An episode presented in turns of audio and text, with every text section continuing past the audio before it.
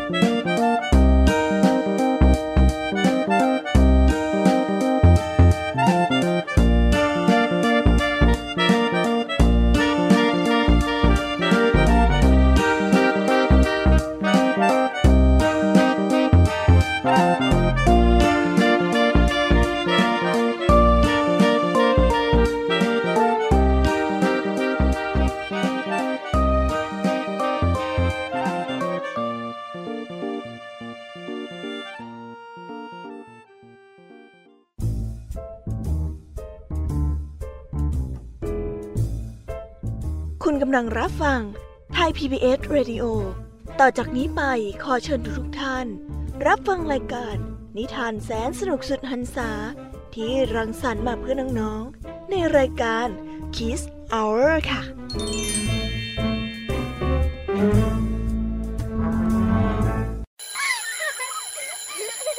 โรงเรียนเลิกแล้วกลับบ้านพร้อมกับรายการ Kids Hours โดยวัญญาชยโย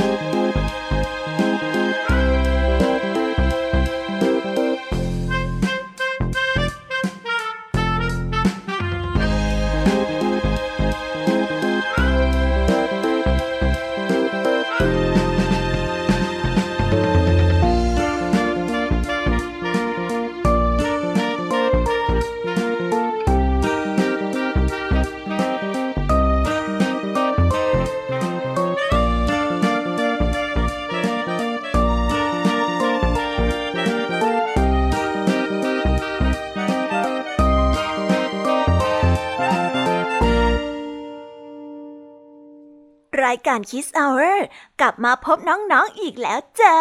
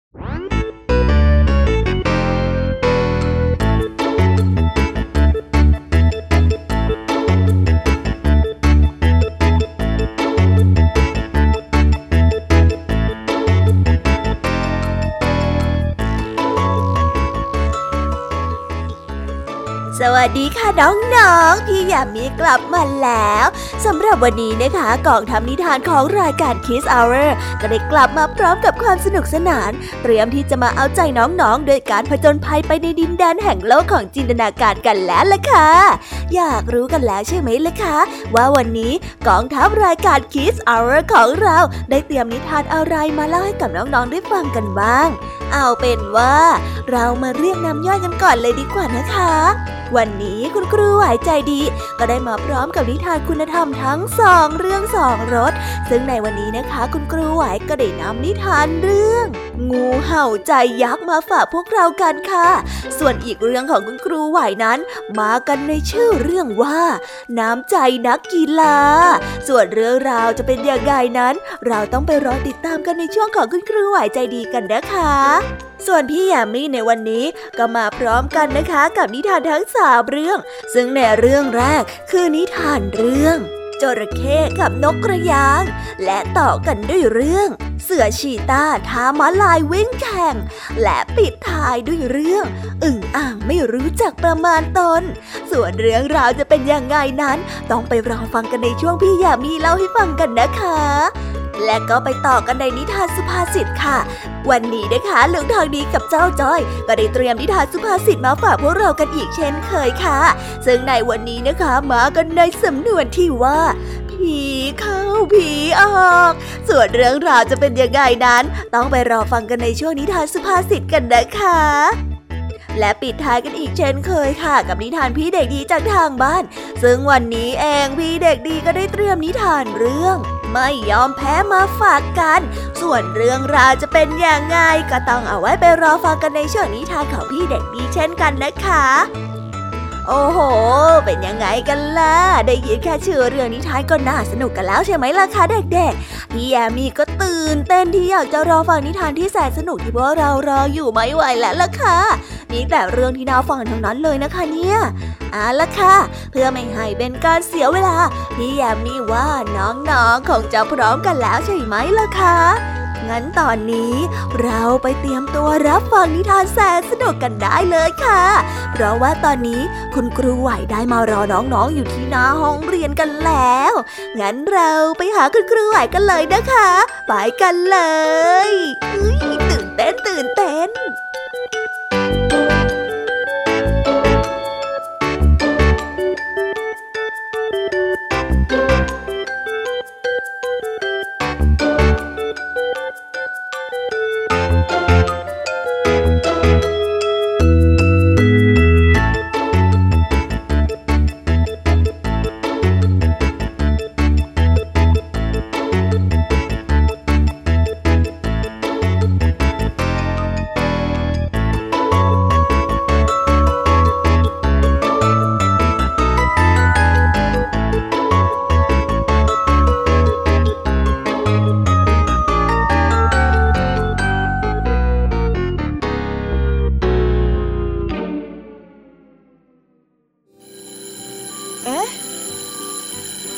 ียงออดังแล้ว อุ้ยต้องไปเข้าเรียนแล้วล่ะค่ะ ไม่รอช้า เราไปหาคู่ไหวกันเถอะ ไปกันเลย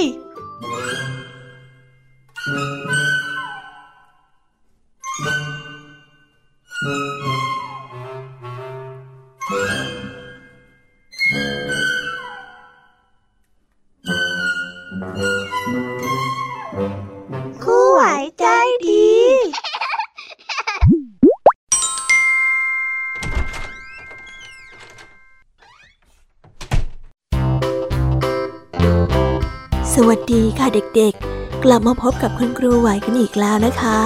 วันนี้ครูไหวมีนิทานมาเล่าให้ฟังสองเรื่องเหมือนเช่นเคย ซึ่งในนิทานเรื่องแรกของคุณครูไหวนี้ มีชื่อเรื่องว่า งูเห่าใจยักษ์ ส่วนเรื่องราวจะเป็นยังไงนั้น เราไปติดตามรับฟังพร้อม ๆ กันได้เลยค่ะ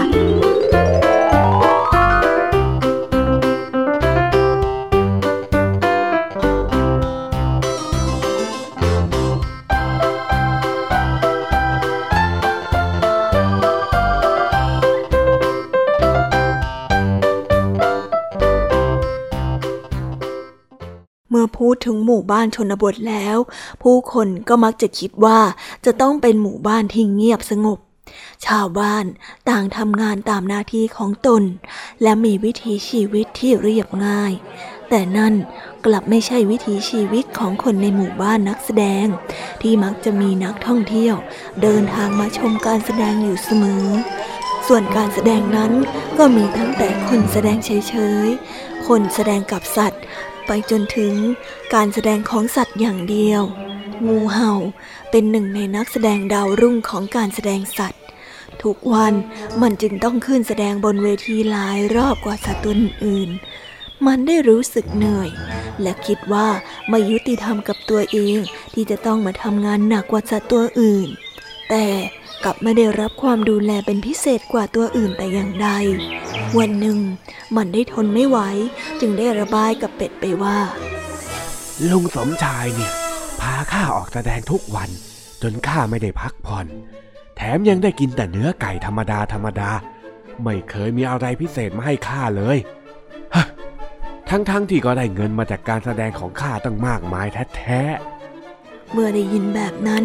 เป็ดจึงได้ย้อนถามกลับไปว่า แล้วเจ้าต้องการอะไรล่ะ งูเห่าไม่อยากทำงานหนักแบบนี้อีกแล้ว จึงขอความคิดเห็นจากเจ้าเป็ดว่าๆเจ้าเป็ด เจ้าคิดว่า ถ้าหากว่าลุงสมชายยังเอาเปรียบข้าอยู่แบบนี้ข้าจะกินลุงสมชายเป็นอาหารพิเศษไปเลยจะดีไหม เป็ดนั้นได้ตกใจในความคิดที่ชั่วร้ายของงูเห่าเป็นอย่างมาก จึงได้รีบเตือนสติงูเห่าไปว่า เจ้าจะทำอย่างนั้นไม่ได้นะลุงสมชายได้เลี้ยงดูเรามาจนโต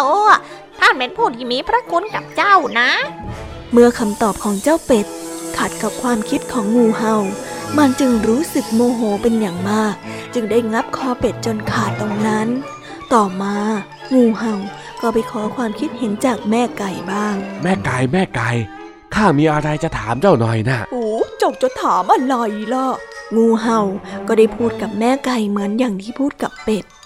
และก็ขอความคิดเห็นว่ามันควรจะกินลุงสมชายไปเลยดีหรือไม่ แม่ไก่เมื่อได้ยินแบบนั้น ก็รู้ขึ้นมาทันทีว่า งูเห่านั้นต้องการให้แม่ไก่เห็นด้วยกับมัน ซึ่งจริงๆแล้ว มันขัดกับความคิดของแม่ไก่โดยสิ้นเชิง แต่แม่ไก่ได้กลัวว่าจะทำให้งูนั้นโกรธ อาจจะถูกงูเห่าทำร้ายเอาได้ แม่ไก่จึงได้นิ่งเงียบ แล้วก็ไม่พูดอะไร เจ้าตอบข้าไวๆหน่อยได้ไหมแม่ไก่ งูเห่าได้เร่งเอาคำตอบอย่างร้อนใจโอ้เออหัวข้ามันช้า ต้องใช้เวลาคิดหน่อยนะเออต้องค่อยๆคคิดแม่ไก่ได้พยายามบอกปัด โอ้ย ชักช้าจริงข้าไม่รอแล้ว ไปถามคนอื่นดีกว่า งูเห่าได้ใจร้อน รอฟังคำตอบไม่ไหว จึงได้ตัดสินใจเลื้อยไปขอความคิดเห็นจากสัตว์อื่นแทน แม้ไก่เลยได้ปลอดภัยในที่สุดนิทานเรื่องนี้ก็ได้สอนให้เรารู้ว่า เมื่อรู้ว่าคำพูดนั้นอาจไม่ถูกใจผู้ฟัง ก็อย่าพูดเสียเลยดีกว่า เพราะหากพูดออกไปแล้ว จะทำให้ผู้ฟังนั้นโกรธ อาจนำความเดือดร้อนมาสู่ตนเองได้ เหมือนสุภาษิตที่ว่า พูดไปสองไผ่เบี้ย นิ่งเสียตำลึงทอง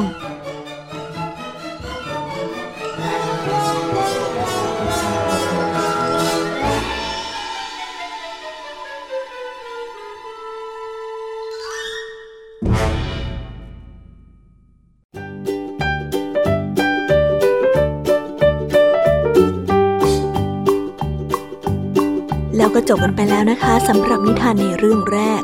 งั้นเราไปต่อกันในนิทานเรื่องที่สองกันต่อเลยนะคะ ในนิทานเรื่องที่สองนี้ มีชื่อเรื่องว่า น้ำใจนักกีฬา ส่วนเรื่องราวจะเป็นยังไงนั้น เราไปติดตามรับฟังพร้อมๆกันได้เลยค่ะ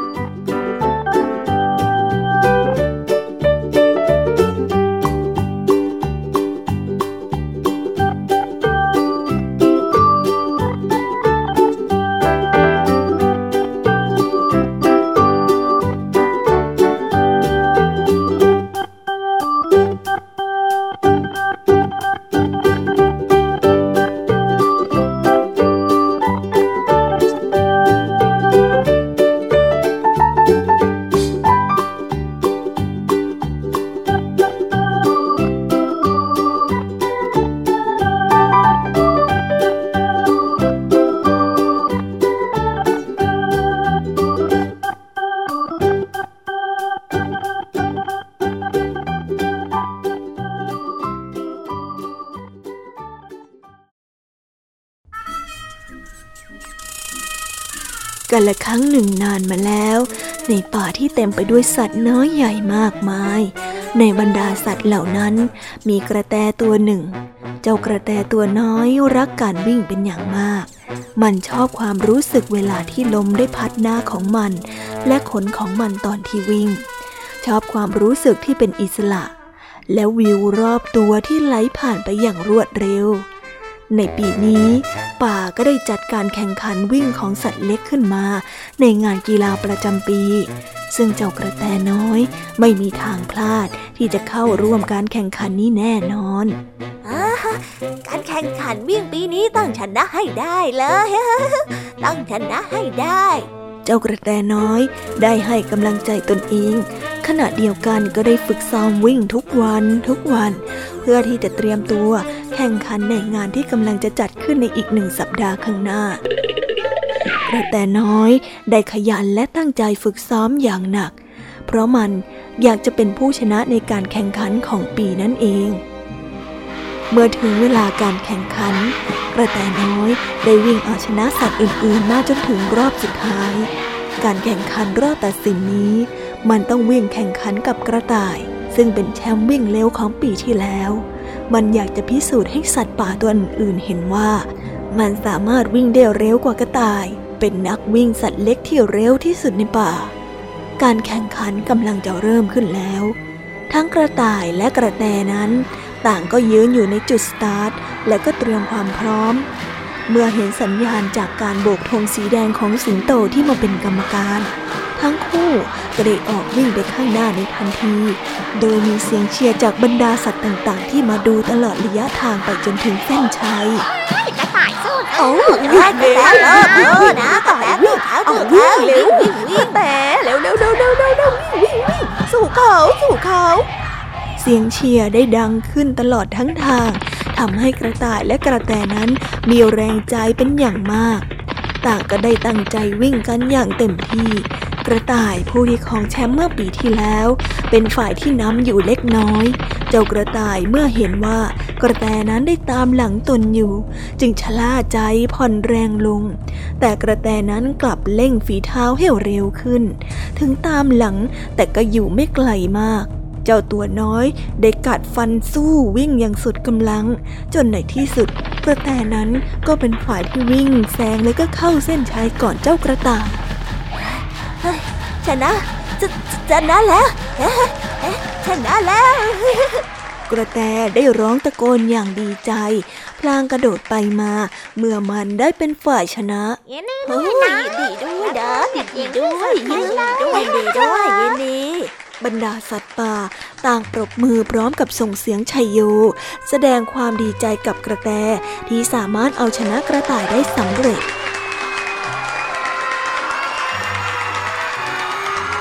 ส่วนกระต่ายนั้น ถึงแม้ว่าจะเป็นผู้แพ้ และรู้สึกเสียดายอยู่ไม่น้อย แต่มันก็ยอมรับในผลการแข่งขัน และมาร่วมแสดงความยินดีกับกระแต ที่ได้มาเป็นแชมป์วิ่งเร็วตัวใหม่ของป่าในปีนี้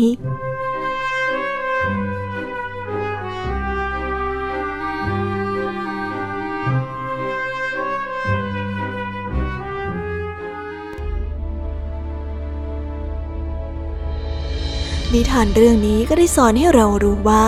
ไม่ว่าจะเป็นกีฬา หรือการแข่งขันชนิดใดก็ตาม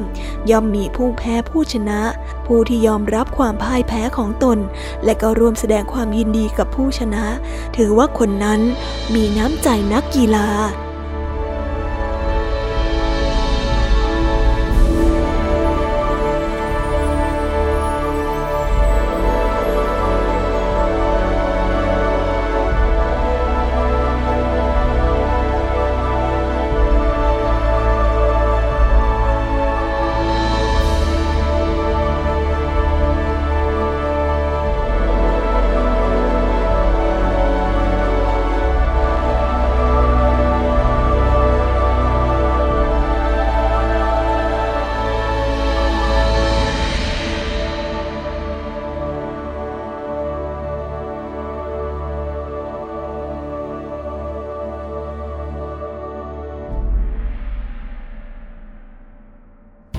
แล้วก็จบกันไปแล้วนะคะสำหรับนิทานทั้งสองเรื่องของคุณครูไหว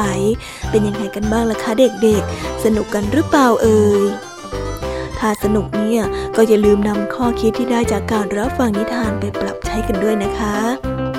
แล้ววันนี้ก็หมดเวลาของคุณครูไหวกันลงไปแล้ว ครูไหวก็ต้องขอส่งต่อเด็กๆ ให้ไปฟังนิทานในช่วงต่อไปกับช่วงพี่แยมมี่กันเลยนะคะสำหรับวันนี้เนี่ย ครูไหวก็ต้องลากันไปก่อนแล้ว สวัสดีค่ะ บ๊ายบาย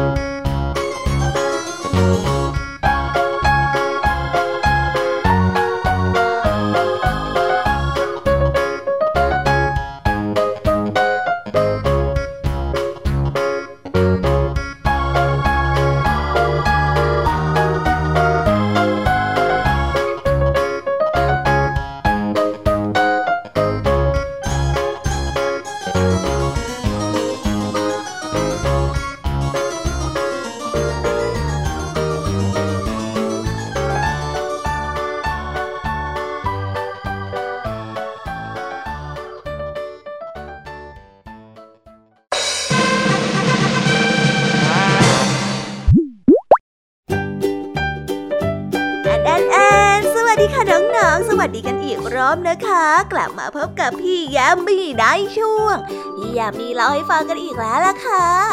พี่ยามีเล่าให้ฟังในวันนี้เนี่ยค่ะ มีนิทานมาฝากกันสามเรื่องสามรสด้วยกัน ซึ่งในเรื่องแรกของพี่ยามีนี้ มีชื่อเรื่องว่า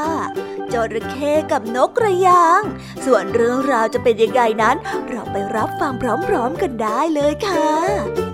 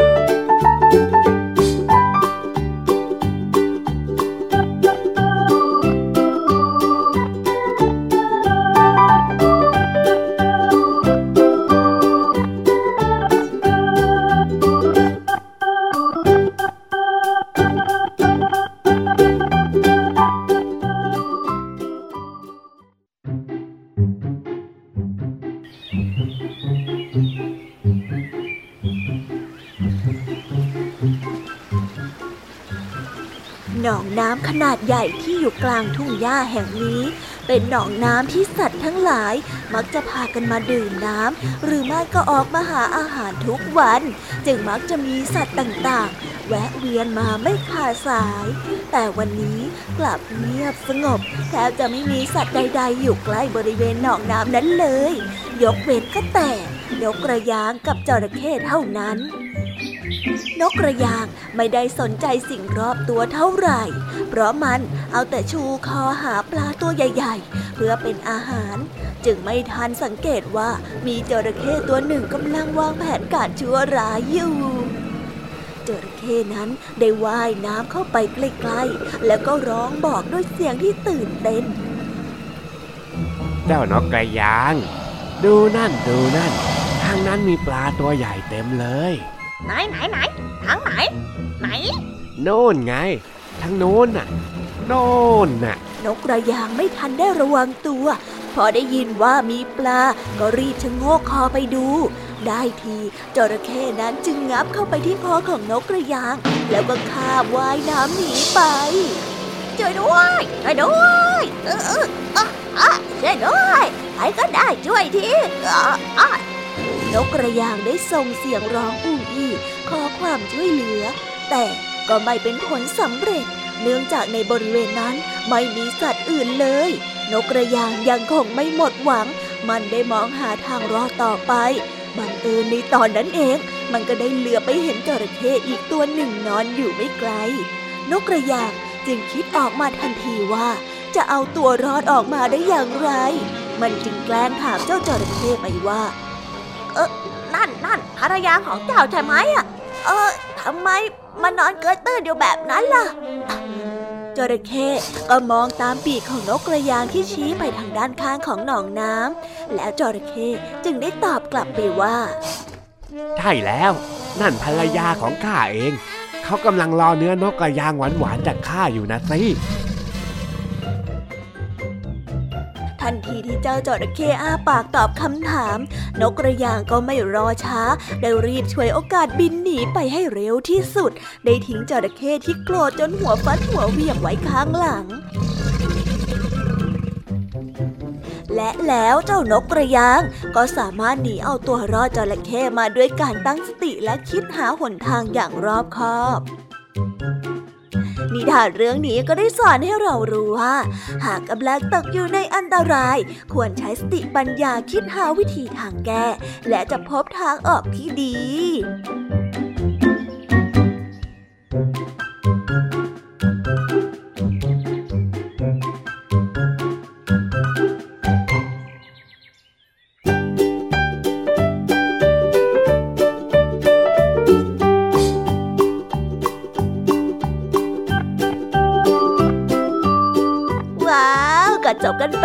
นะคะสำหรับนิทานเรื่องแรกของพี่ยามี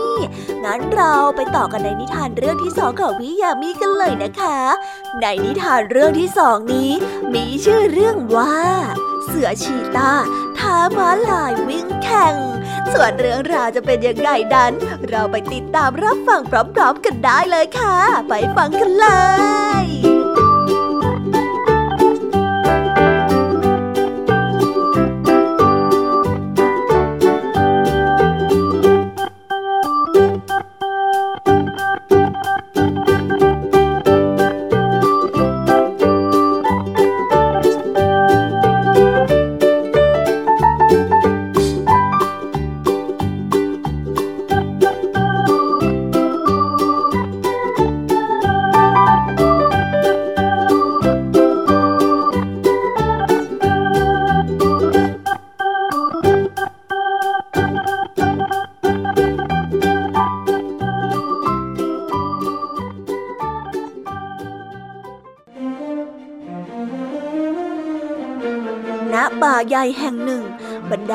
น้อยใหญ่ ต่างนับวันรอการแข่งขันชิงความเป็นเจ้าแห่งความเร็ว ระหว่างเสือชีต้ากับม้าลาย โดยมีเสือชีต้าเป็นตัวเต็ง ซึ่งผู้ชนะจะได้เป็นประธานชมรมวิ่งแข่งในปีนี้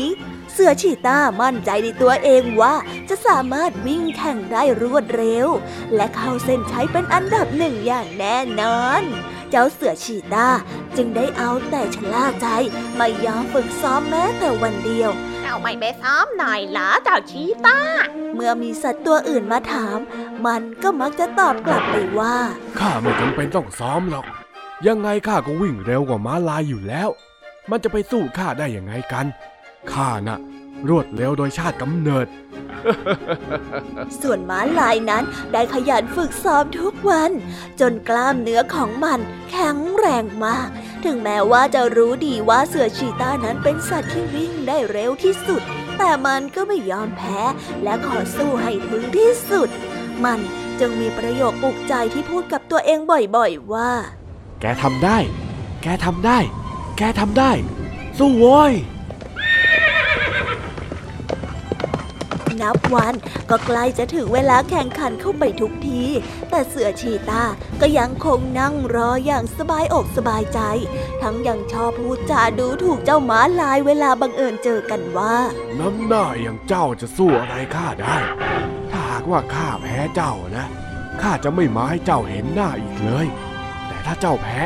ข้าจะถลกหนังเจ้ามาทำเป็นพรมเช็ดเท้าซะ เมื่อได้ยินคำสบประมาทของเจ้าเสือชีตาจอมอวดดีม้าลายก็ยิ่งมีแรงฮึดสู้มากกว่าเดิมม้าลายจึงได้ตอบกลับไปว่า เอาเถอะ คอยดูวันแข่งก็แล้วกัน ว่าใครกันแน่ที่จะเป็นฝ่ายชนะ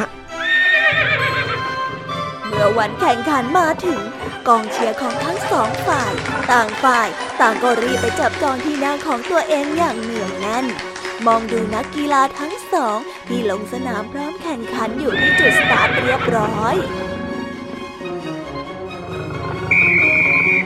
เมื่อเสียงนกหวีดดังขึ้น นักวิ่งทั้งสองก็ต่างมุ่งหน้าไปยังเส้นชัย เสือฉีตาได้ปล่อยให้ม้าลายวิ่งแซงหน้าไปไกล เพราะคิดว่าออมแรงไว้ก่อน แล้วค่อยวิ่งตามเต็มที่ทีหลัง แต่ ราะความชะล่าใจมากเกินไป ขณะที่เสือชีตากำลังเร่งฝีเท้าอย่างเต็มที่ ก็ได้ยินเสียงของสัตว์นั้นร้องชัยโยชัยโยกึกก้อง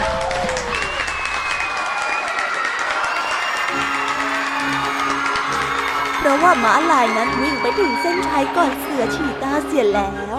พอเสือชีตารู้ว่าตนเองนั้นวิ่งตามม้าลายไม่ทันแล้ว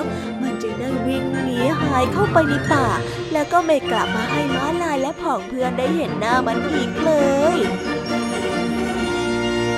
นิทานเรื่องนี้ก็ได้สอนให้เรารู้ว่า ความประมาทอาจทำให้ผู้ชนะกลายเป็นผู้แพ้ได้ในสักวันหนึ่งค่ะ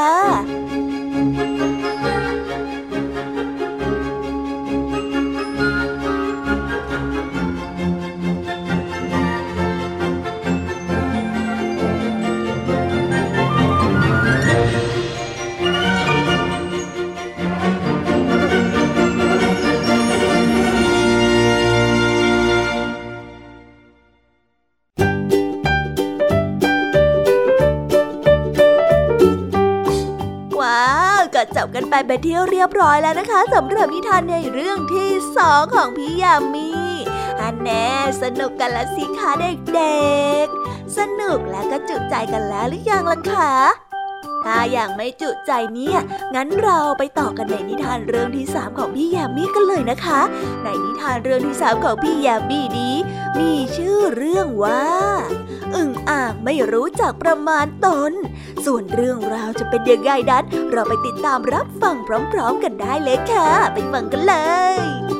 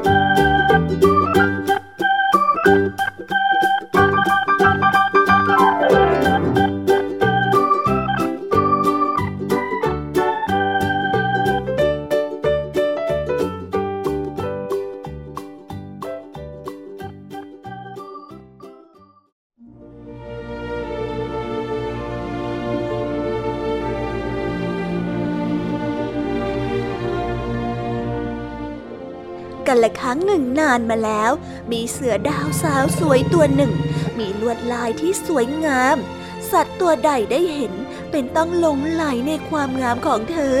ยิ่งไปกว่านั้น บรรดานายพราน ต่างก็ต้องมาล่ามัน เพราะว่าจะเอาหนังสวยๆของมันไปขายด้วย วันๆเจ้าเสือดาวสาวสวยก็ต้องระมัดระวังตัวเป็นอย่างมาก จึงไม่ค่อยกล้าออกไปนอกถ้ำเพราะกลัวว่าจะถูกนายพรานนั้นทำร้ายเอา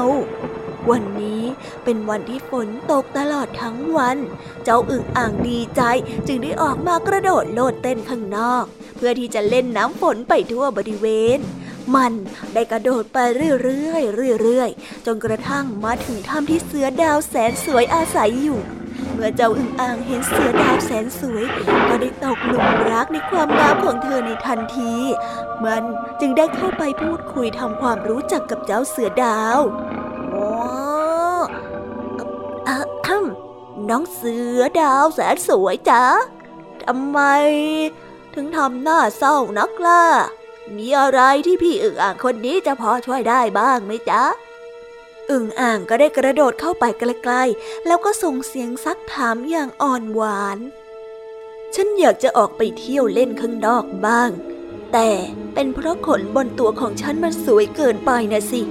ฉันน่ะกลัวว่าจะถูกพวกเจ้าในพรานทำร้าย ก็เลยได้แต่ซ่อนตัวอยู่ในนี้ เสือดาวแสนสวยก็ได้ตอบไปด้วยน้ำเสียงที่เศร้าส้อย อึ่งอ่างได้ยินแบบนั้นก็รู้สึกสงสารอย่างจับใจ มันจึงได้ตอบกลับไปว่าโอ้โอ้โอ้โอ้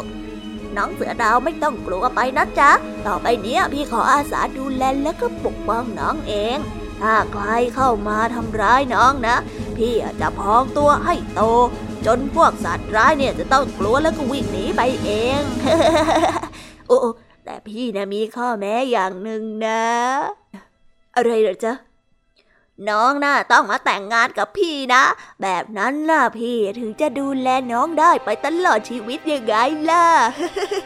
นะแต่งงานกับพี่นะ เสือดาวแสนสวยไม่อยากเอาแต่ซ่อนตัวด้วยความกลัวอีกแล้ว มันจึงได้ตัดสินใจแต่งงานกับอึ่งอ่างเพื่อที่จะได้อยู่อย่างปลอดภัย ไม่ต้องกลัวว่าใครจะมาทำอันตรายอีก ได้จ้ะ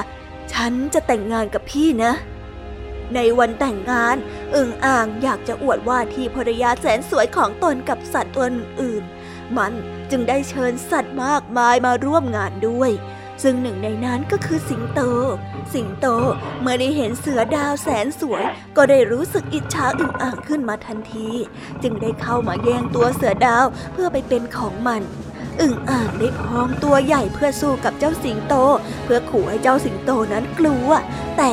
สิงโตนั้นกลับไม่สะทกสะท้านแต่อย่างใด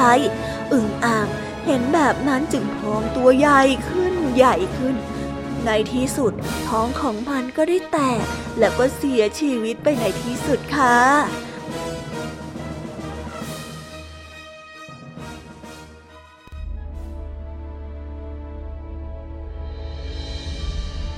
นิทานเรื่องนี้ก็ได้สอนให้เรารู้ว่า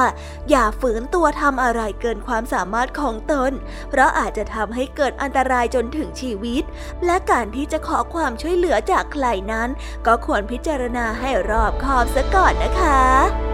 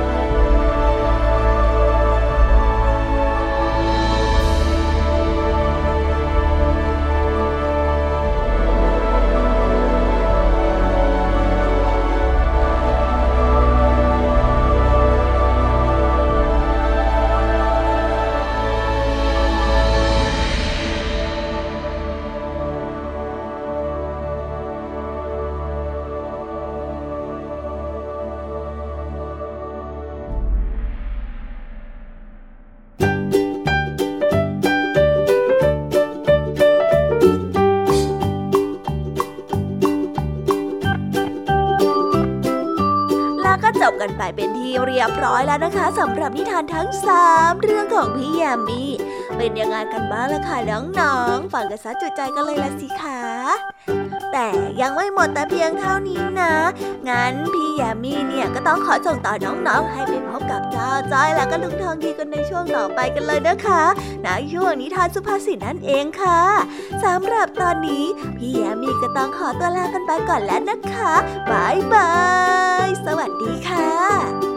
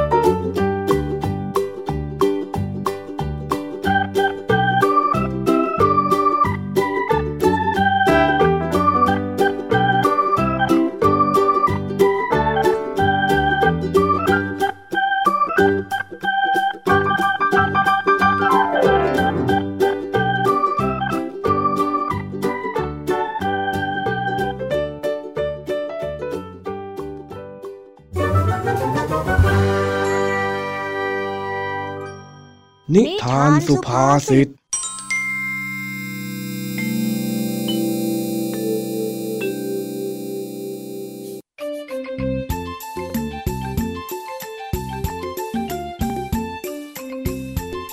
เจ้าจ้อยได้เดินผ่านบ้านลุงทองดีพอเหลือไปมองลุงทองดี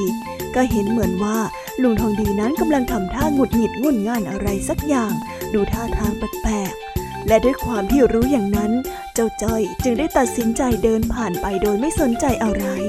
แล้วพอเวลาผ่านไปสักพัก เจ้าจ้อยก็ได้เดินกลับมา แล้วก็เห็นลุงทองดีกำลังนั่งฟังเพลงดูอารมณ์ดี เจ้าจ้อยเลยได้เข้าไปทักทายลุงทองดีจ๋าเออ ว่าไงเด้อเจ้าจ้อย เออ เอ็งไปไหนมาละนั่นนะดูท่าทางแปลกๆนะเราอะอ๋อจ้อยไปธุระมานะจ๊ะเดี๋ยวก็จะกลับบ้านแล้วจ้ะ อ้าว เอ็งจะรีบไปไหนล่ะนั่นน่ะทำไมไม่เห็นเข้ามาทักมาทายหรือเข้ามาหาข่าวบางล่ะฮะ คือว่าจ้อยเออคืออะไรของเอ็งฮะ หรือว่าเอ็งอะลืมไปแล้ว ว่ามีลุงแก่ๆที่อยู่เงาเงาคนเดียวตรงนี้เนี่ยฮะเออจ้อยไม่ได้ลืมจ้ะจ้อยก็แค่ แค่อะไรของเอ็ง แค่นี้ยังลืมข้าเลย แล้วถ้าหากว่าเอ็งโตไป เอ็งก็คงจะไม่กลับมาหาข้าเลยล่ะทีเนี่ยโอ้ยลุงลุงใจเย็นเย็นใจเย็นเย็นก่อนนะ ฟังจอยก่อนสิข้าก็ไม่ได้ใจร้อนอะไรสักหน่อยนี่หว่า เอ็งไม่เห็นหรือไงว่าข้าก็ปกติดีเนี่ยจ้าจ้าลุงทองดี ลุงแน่ใจนะว่าลุงน่ะ ปกติดีอะก็เออสิวะนี่ไง ข้ายังแข็งแรงอยู่ แถมยังมีแรงเขกหัวเองได้ด้วย โอ้โอ้โอ้โอ้โอ้ใจเย็นๆนะลุงนะจ้อยกลัวแล้วนะเนี่ย เองจะกลัวอะไรของเองฮะข้าไม่ใช่ผีนะเว้ยว่าแต่วันนี้เนี่ยท่าทางเองดูแปลกๆนะ ถามอะไรก็ไม่ค่อยจะตอบ แถมยังดูรีบๆลนๆ เหมือนจะรีบไปไหน อ๋อจ้อยไปร้านค้ามานะจ๊ะ แม่ใช้ให้จ้อยไปซื้อผงซักฟอกจ้อยก็เลยไปซื้อให้แกซักกันหน่อยนึงเท่านั้นเองอะจ้ะอ้าวข้าก็ว่าจะไปร้านค้าอยู่พอดีทำไมไม่เห็นแวะมาถามข้าบ้างข้าจะได้ฝากเองซื้อของก็จ้อยเห็นว่าเรื่องทองดีหงุดหงิดงุนง่านจ้อยก็เลยไม่อยากเข้ามายุ่งอะสิอ๋อช่วงนี้ข้าก็เป็นอย่างนี้แหละ ผีเข้าผีออก อย่าไปใส่ใจเลยอ้าวลุงทองดีลุง ทองดีเลี้ยงผีเหรอจ๊ะจจจ้อยไม่อยากจะรู้มาก่อนเลยว่าลุงทองดีเชื่อเรื่องไสยศาสตร์ซะด้วยอะใช่ เองจะเอาไปเลี้ยงสักตัวไหมล่ะ เดี๋ยวข้าแบ่งให้ข้าเนี่ยมีเป็นร้อยตัวเลยล่ะเออไม่เอาอะเออถ้าหากว่าเป็นอย่างเนี้ยจ้อยคงอยู่ต่อไปไม่ได้แล้วล่ะเออจ้อยไปแล้วนะเฮ้ยเฮ้ยเดี๋ยวเดี๋ยวเองจะรีบไปไหนฮะจอดจ้อยเออจ้อยกลัว ลุงทองดีเปลี่ยนไปว่าแล้วเชียวจ้อยแปลกใจตั้งแต่ตอนเดินผ่านหน้าบ้านลุงทองดีแล้ว ว่าวันนี้ทำไมลุงทองดีไม่เหมือนเดิม ที่แท้ก็โดนผีเขาดีเองปล่อยนะปล่อยจ้อยปล่อยโอ้ยไอ้จ้อย ผีเข้าผีออกนะมันเป็นสำนวนไทยที่หมายความว่า เดี๋ยวดีเดี๋ยวร้าย แล้วก็ไม่คงที่ยังไงล่ะ อาการช่วงนี้ข้ามันแปลกๆข้าเองก็ยังแทบจะปรับตัวไม่ทันเลยเหมือนกันนะเนี่ย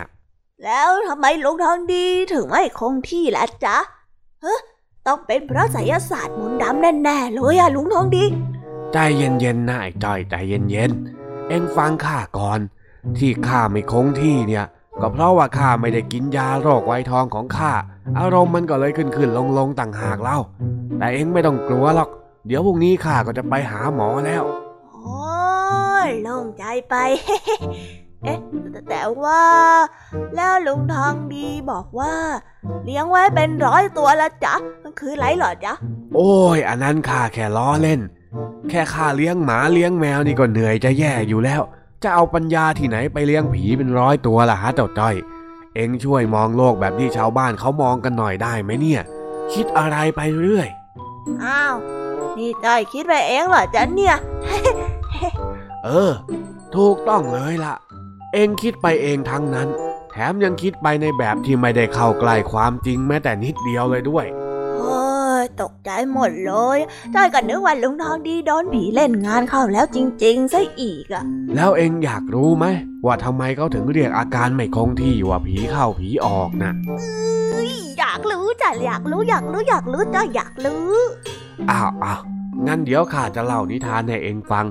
ฟังเสร็จแล้วถ้าหากว่ามีข้อสงสัยอะไร ก็ถามข้าได้นะเย้ได้เลยจ้ะจ้อยจะตั้งใจฟังที่สุดเลยจ้ะ มามามามากาละครั้งหนึ่งนานมาแล้ว มีพ่อลูกที่มีอาชีพเป็นชาวนา คนพ่อนั้นมีนิสัยขยันขันแข็ง ตั้งใจทำงานมาก แตกต่างกับฝ่ายลูกที่มีนิสัยขี้เกียจและไม่เอาการเอางานอะไร วันหนึ่ง คนพ่อได้เสียชีวิตไป แต่ด้วยความเป็นห่วงที่นา แถมลูกชายยังไม่ค่อยจะดูแลผืนนาที่เขารัก เขาเลยไปผุดไปเกิดไม่ได้ วิญญาณของพ่อจึงได้มาเข้าสิงลูก เพื่อพาร่างกายที่ขี้เกียจของลูกนั้นไปทำนา แต่ก็ทำได้เป็นบางวันเท่านั้น เพราะพลังของตนเองมีไม่มากพอเมื่อชาวบ้านคนอื่นๆ เห็นลูกชายจอมขี้เกียจมาทำนาบ้าง บางทีก็ขี้เกียจอยู่บ้านเฉยๆบ้าง ก็เลยเข้าใจตรงกันว่า ถ้าหากว่าวันไหนเขาขยันก็คือถูกผีพ่อเข้าสิง แล้ววันไหนที่ขี้เกียจก็คือผีพ่อออกไปแล้ว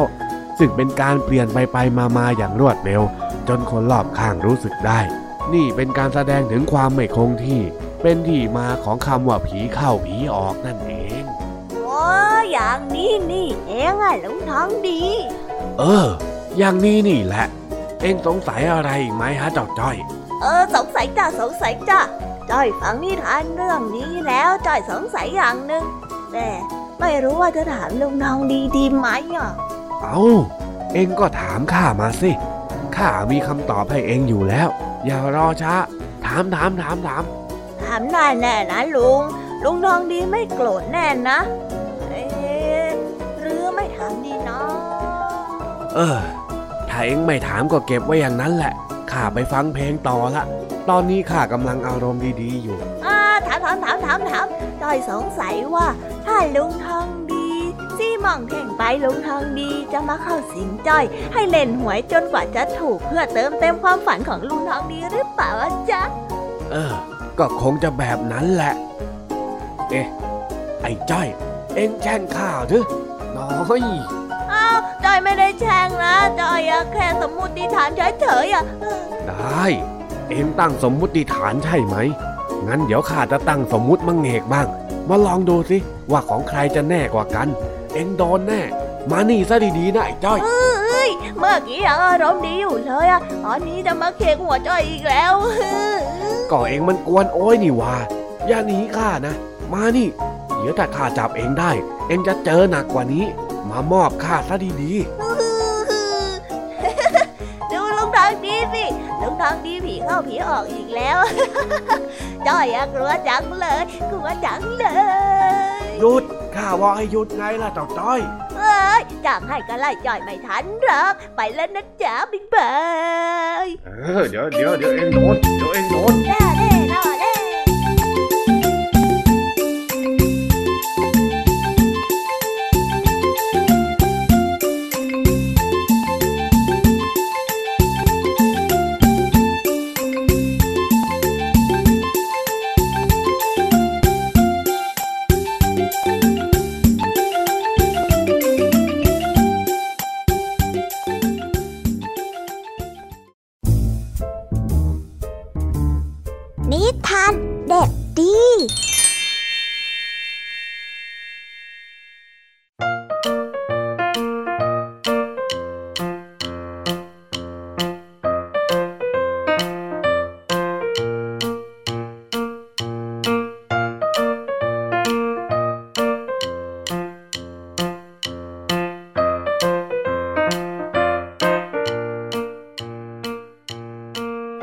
สวัสดีครับน้องๆ พี่เด็กดีกลับมาแล้ว กลับมาพบกันอีกเช่นเคยนะครับ กับนิทานสนุกสนุกช่วงท้ายรายการ วันนี้พี่เด็กดี มีนิทานที่เกี่ยวกับความไม่ยอมแพ้มาฝากพวกเรากันครับ น้องๆ อยากจะรู้กันแล้วหรือยังเอ่ยว่าเรื่องราวจะเป็นยังไง น้องๆอยากรู้กันแล้ว งั้นเราไปฟังนิทานเรื่องนี้พร้อมๆกันได้เลยครับ ในชื่อเรื่องว่า ไม่ยอมแพ้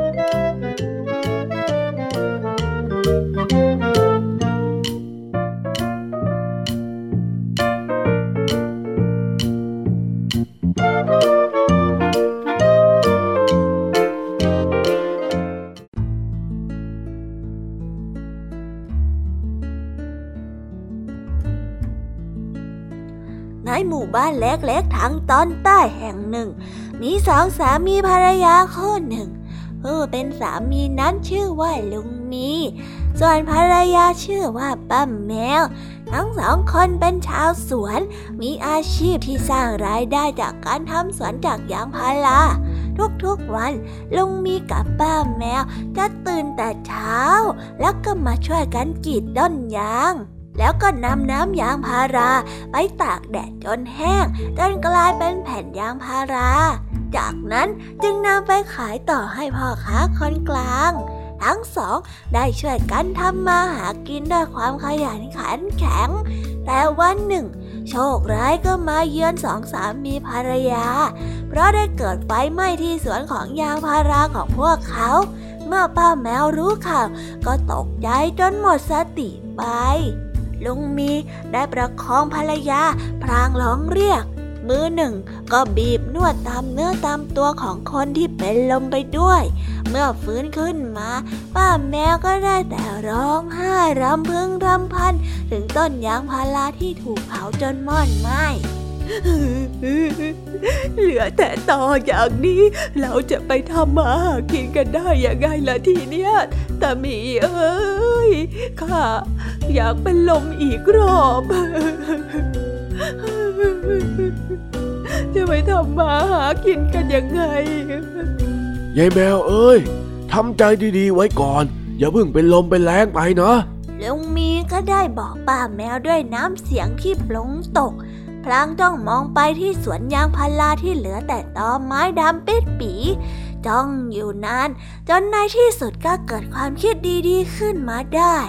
ลุงมีก็ได้มองซากไม้ที่มีอยู่มากมาย ซึ่งทั้งหมดนั้นล้วนมีสภาพที่เป็นถ่านยังสามารถนำไปใช้ประโยชน์ได้ เอ็งก็ทำใจหน่อยเถอะ ของมันไหม้ไปแล้ว จะไปทำอะไรได้ล่ะยายแมว ข้ามีความคิดดีๆแล้ว เราเอาถ่านพวกนี้ไปขายกันเถอะ ถึงจะเอาไปขาย ก็ได้ราคาไม่ดีเท่าขายแผ่นยางหรอก เอาหน้าก็ยังดีกว่าไม่ได้อะไรเลยไม่ใช่เหรอ อย่างน้อยๆ เราก็ยังเอาถ่านพวกนี้ไปขายได้ เอ็งอย่าเพิ่งท้อสิลุงมีก็ได้พูดให้กำลังใจป้าแมว แล้วก็ได้ชักชวนกันเก็บถ่านไปขาย พอให้มีรายได้ขึ้นมาบ้าง ดังนั้นสองสามีภรรยาจึงได้ช่วยกันทำอาชีพใหม่อย่างไม่ย่อท้อ และในที่สุดต้นไม้ที่มอดไหม้ก็ได้กลับกลายมาสร้างรายได้ให้กับลุงมีและยายแมวอีกครั้ง แม้มันจะไม่มากมายเท่ากับการทำยางพาราแผ่นก็ตามนิทานเรื่องนี้ก็ได้สอนให้เรารู้ว่า ไม่ควรมองข้ามสิ่งที่ดูไร้ค่า เพราะสิ่งนั้นอาจจะมีคุณค่า หากเรารู้จักใช้ให้เกิดประโยชน์ แล้วก็จบกันไปแล้วนะครับสำหรับนิทานของพี่เด็กดี ที่พี่เด็กดีนั้นได้เตรียมมาเล่าให้กับน้องๆฟังกันในวันนี้ น้องๆฟังนิทานกันแล้ว ก็อย่าลืมนำข้อคิดไปปรับใช้กันในชีวิตด้วยนะ อย่ายอมแพ้ง่ายๆนะครับน้องๆ แล้ววันนี้ก็หมดเวลาของช่วงพี่เด็กดีกันลงไปแล้ว เอาไว้พบกันใหม่ในวันหน้านะสำหรับวันนี้พี่เด็กดีต้องขอตัวลากันไปก่อนแล้วล่ะครับ สวัสดีครับบ๊ายบาย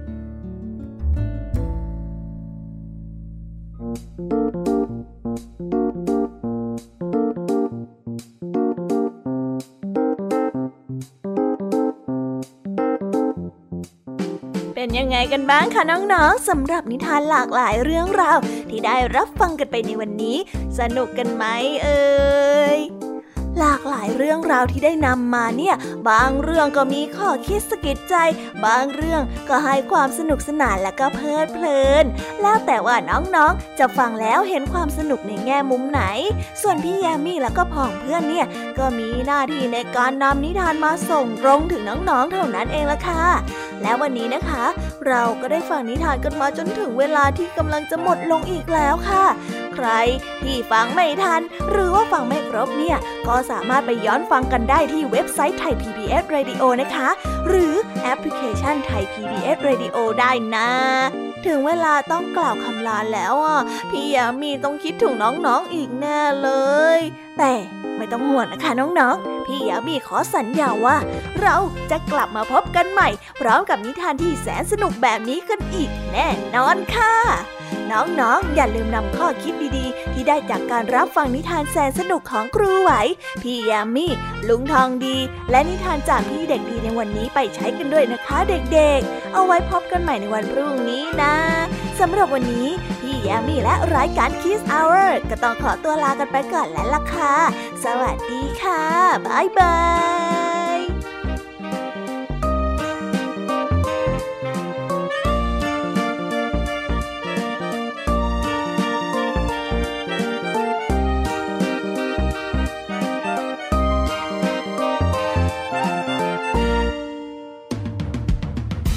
ตามรับฟังรายการย้อนหลังได้ที่เว็บไซต์และแอปพลิเคชันไทย PBS Radio ไทย PBS Radio วิทยุข่าวสารสาระ เพื่อสาธารณะและสังคม